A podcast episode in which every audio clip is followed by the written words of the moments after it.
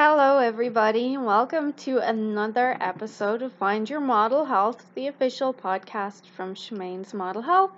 For those looking to optimize their long term health and weight, and also, I suppose, learn about their body and how it actually works. I am Shemaine Linney. I am your host. I'm a biohacker and fitness and nutrition expert, and I hope you're all enjoying the sun today. If you're in Alberta, the sun is glorious this morning, and we know how important the sun is and fresh air for optimizing your long term health and weight. So, before we go on, I must emphasize that the information found in these podcasts is for informational purposes and should not be taken as medical advice. Um, so please do consult your doctor before you take any action on any health concerns. And also, any opinions given by myself or information is based on the research and the studies that I have done. So if you find something that conflicts with what I say, of course, please share it or pull me up on it. So, Last week we looked at perimenopause and the symptoms and how we can make that journey a little bit easier. Well, this week we're going ahead with um, surviving menopause naturally. So, menopause, what is it? How can we make that transition a little bit easier? What are some natural techniques or survival practices we can put into place? Um, so, menopause is inevitable for many of us. Um, it's a naturally occurring transition in a woman's life. It's that period where women undergo a lot of changes in their body. And in this podcast, I hope to provide you with some information about these changes. Um, and how you can, like I said, make this transition a little bit easier for yourself. And of course, be sure to share it with anyone else that might be going through menopause sometime in the near future. So, menopause is nature's way of signaling that the end of childbearing years is upon you. So, you stop having your periods usually it's around 50 52 um, that seems to be the common age for menopause to kick in but menopause can occur before or even after 50 and in some cases it can be surgically induced like if one gets a hysterectomy. They can skip the whole perimenopause phase and go straight to menopause um, because they have that instant change in hormones. Um, so when that happens, symptoms, when some, because I was speaking to a girl this morning about hysterectomy as an option, um, and when one does get a hysterectomy, with that immediate change in hormones, symptoms can often intensify because there's no kind of gradual downshift. So the estrogen and progesterone production simply just stops, and then you have to go from there. So, when menopause occurs, the primary symptoms you're likely to experience are, of course, those hot flashes, um, vaginal dryness, menstrual irregularities, um, depression, mood swings, feeling different, not like yourself, and not feeling good in yourself, um, weight gain as well and then changes in your body shape. And I mentioned this in last week's podcast on perimenopause, where once those estrogen and progesterone's ratios change, that you will see basically your butt move to your front. So a lot of women will lose their butt and then they'll gain a belly. It's like your back moves to your front, and that's the changes in those estrogen ratios. Um, so, short and long term strategies can help you control all these symptoms. Of course, I do like the whole long term approach because that is part of my mantra. It's long term health. Be constantly always supporting your health and always stacking things in your condition. Um, the best approaches are preventative. So that's where the younger generation, my age 20 and 30s, is where we want to be more proactive and putting preventative measures in place now for the long term. So it's the long term game. And those best approaches, of course, are going to be nutrition and exercise. Um, and then, of course, biohacking your environment.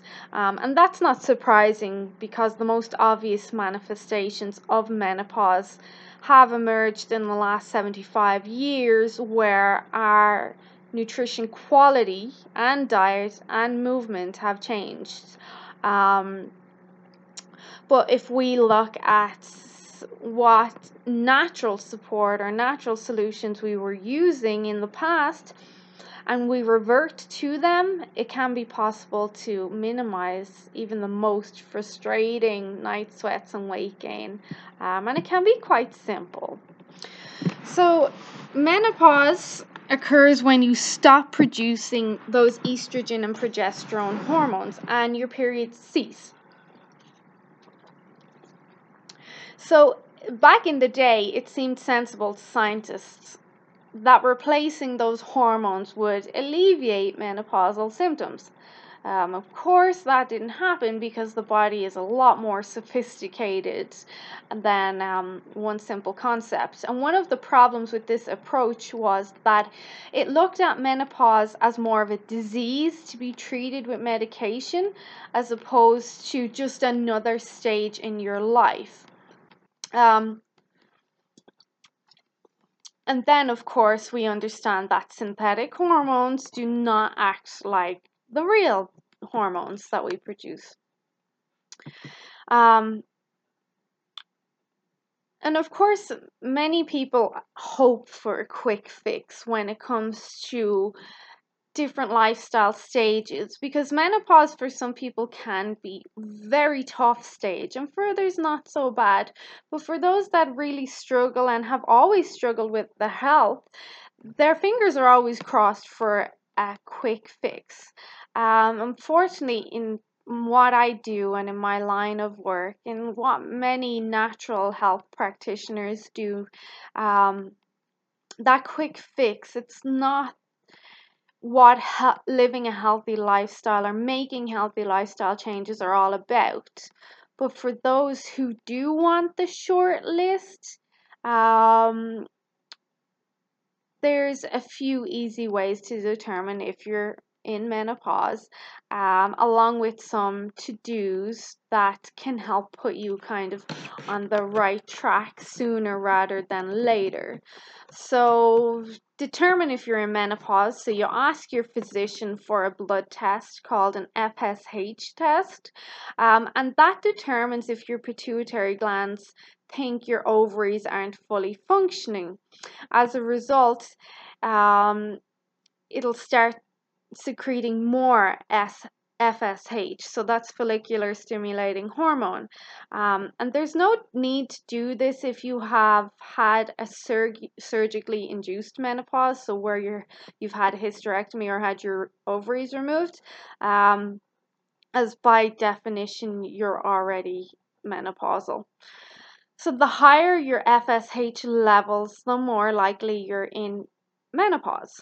So, perimenopause, as we looked at last week in last week's podcast, begins the process a few years in advance, even up to 10 years in advance, in those rare cases that it can happen even further in advance. Um,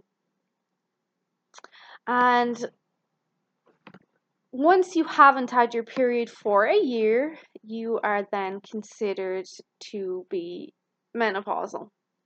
Um, so just a few diet and lifestyle changes can have a dramatic effect on how you experience menopause, especially if you start making them as early as possible. So at the latest in that peri stage, but in the earliest, I'm saying like even in your 20s and 30s, you want to be starting to stack conditions in your favor. Of course, I'm going to say that because I am a health professional and I believe that we should always, regardless of age, be working on our health. Um, um, and with a long term goal in mind, be it to prevent a bad menopause or prevent cancer in the future or whatever it may be. So there's some things. So you'd get that confirmation off your doctor. Yes, you're in menopause. So what are some strategies you can implement immediately to help? So you can look at first taking a high quality omega 3 fat or supplement. Um, my favorite being krill oil. Um, cod liver oil can be good if you can get a good source. So, balancing the ratios of omega 3 and omega 6 in your body through supplements and whole foods can be effective at helping the hormones regulate a bit better and easing your symptoms. Then you could look at um, phytoestrogens or plant estrogens the earlier you take them or implement these into your diet, the easier it is to moderate estrogen levels when you do go into menopause. Uh, the drop won't be so dramatic. And part of this is by implementing some of these phytoestrogens or plants that can help detoxify and manage estrogen a better, a bit better. Um, that can stop or block stronger forms of estrogens from coming in and causing havoc basically so you can find some nice phytoestrogens in licorice and alfalfa but i really like um, broccoli sprouts and daikon radish are my favorite phytoestrogens Royal Maca also seems to be pretty good at this, but you want to get a really high quality one. So when you look at Royal Maca, um, price does matter here. The more expensive it is, the better quality it is. Also, another favorite of mine, and I think, I think females especially should be adding in green tea long before they ever approach perimenopause, let alone menopause.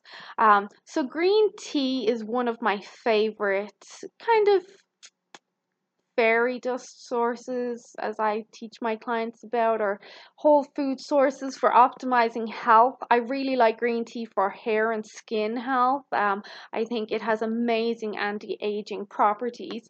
But so the polyphenols in green tea are associated with a lower risk of heart disease.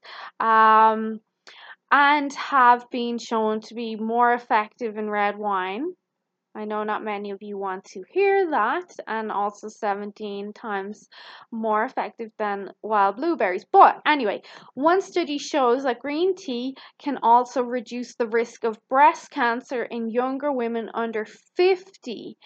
And that is true that modulating the good and the bad estrogen ratios again. So, super important. And that is it's something really simple and easy to implement into your diet is a cup of green tea a day is going to start stacking things in your favor. So once you've kind of implemented your fats and your good kind of phy- phytoestrogenic foods and your green tea, you kind of got a good foothold then. So what would you then kind of add into that or follow through with after that. So um, you can look at addressing each symptom as they come. Um, or you can just constantly, like I said, be stacking conditions in your favor. So if you're looking at regulating body temperature and hot flashes, um, black cohosh can be very effective, but honestly, my favorite for hot flashes has to be rosemary, hands down. It works all the time, every time, and you can even get that in a tea. Not only does it help with the hot flashes, but it helps with detoxifying estrogen by supporting the microbiome or the gut. So, really good there. Um, you also want to be conscious about your food choices. So, like trying your best to eat whole foods that are locally grown and organic. And if you're going with meats like pasture raised or grass fed, because you're already going through this stage where hormones are going a bit berserk, last thing you want to be adding in is uh, bad animal hormones or excess animal hormones and chemicals to you're just asking for trouble. You're just instead of stacking conditions in your favor, you're stacking conditions against yourself if you're not focusing on your food sources and the quality of the food. And then you've got, once you've got those down, you want to be exercising regularly to help again with that metabolism of the estrogen. So getting it, getting the right one flowing in your body and getting the wrong one out of your body. And then um, the exercise, of course, is going to help with testosterone. If you really want to manage menopause properly, you want to pay a lot of attention to testosterone. So start a program that you'll know you'll do at least three times a week even if it's just 15 minutes a day. And then um, another supplement that is important is vitamin D. So, vitamin D is important for progesterone. So, again to keep those estrogen progesterone levels that ratio nice um, and progesterone is super important for bone health too so vitamin d again is important for bone health and metabolizing of sex hormones so yeah adding a good vitamin d3 on a daily basis as well as getting your sunshine so those are kind of your short term. If you haven't been already stacking conditions in your favor, you can start to add them in now. Those are the short term. But like longer term solutions that you should be ideally starting 20s, 30s, 40s. Um, you should be developing healthy habits that support a good lifestyle. Um, and you should be investing a little bit of time into optimizing your health and finding out what are the best supplements, what are the best foods for you. Um, constantly adding in some sort of exercise to your day. So, this is the long term, this is what you should be doing. And then um, 80% of the time, your focus is on very good, dense, health promoting nutrition. And I say 80% of the time because a lot of my clients have families and it is hard for them to be focused purely on dense nutrition 100% of their week. You know yourself, stuff happens with kids, stuff happens with husbands, it's just stuff that happens. So 80% of the time, you're going to be focused on nutrition. So that's your long term goal, constantly stacking things in your favor. There's obviously conventional medicine has its place, but really, if you're stacking conditions in your favor, you should not need to resort to conventional stuff. I mean, a hysterectomy is horrific unless absolutely needed. I would advise advise against it. I don't like to see my clients get a hysterectomy when I know there is another way. So unless they absolutely need it, um, it would be no. Let's try these other preventative lifestyle changes instead. Um, and it has been proven that conventional hormone replacement therapy or HRT, HRT, excuse me, was once touted um, to be amazing, we're finding out now that it's in fact dangerous. Um, and the studies are there. The following prescriptions now have black box warnings. So that means they have warnings on the side, and if someone's not aware of them, they may not recognize these warnings. But I want you guys to recognize these warnings because it's your health, and I want you all to be doing things in your favor, not against you. So, Premarin. Um, Premarin is an estrogen extraction from pregnant mare's urine, so horse pee. Um, and we now know it is associated with an increased risk of heart disease. So maybe second think that one. Estrogen therapy, this is where the estrogen is extracted from Premarin, um, which was effective in combating some menopausal symptoms, but was proven to have serious negative side effects such as increased risk of breast cancer and an increased risk in insulin levels. And you don't need me to go down to the associated health negatives on insulin. And then there's Provera. This drug is a progesterone or a synthetic form of progesterone which probably makes it even more toxic than Premarin. um, and it is documented to have negative side effects, including blood clotting. You don't want your blood clotting. In addition, long term usage studies have revealed many other negative side effects of HRT, including high blood pressure and vaginal bleeding, um, anemia, and then again that breast cancer which i hate discussing but i think people really need to be aware of the driving factors behind that there was a study done um, that showed um, it was a couple of thousand, I think, or a hundred, a couple of hundred thousand. It showed um, women quit taking hormone replacement therapy, and the incidence of breast cancer fell dramatically by seven percent. Like that's huge. If you want that study, let me know, and I will share it with you. So, um, just just be educated is what I'm saying when it comes to HRT. Um, just be really educated. Um, so then when there's the next one, which is bioidentical hormone replacement therapy. Um, when diet and lifestyle changes are not enough, bioidentical hormones may be able to help.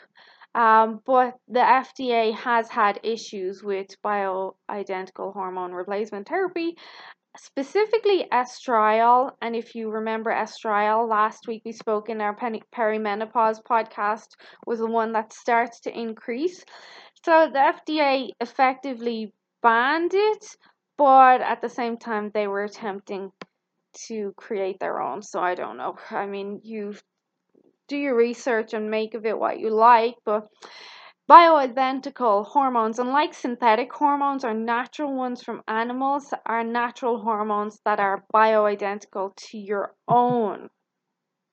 Um, and most of the time, 80% of that is that estriol, which is where we see the changes in hormones.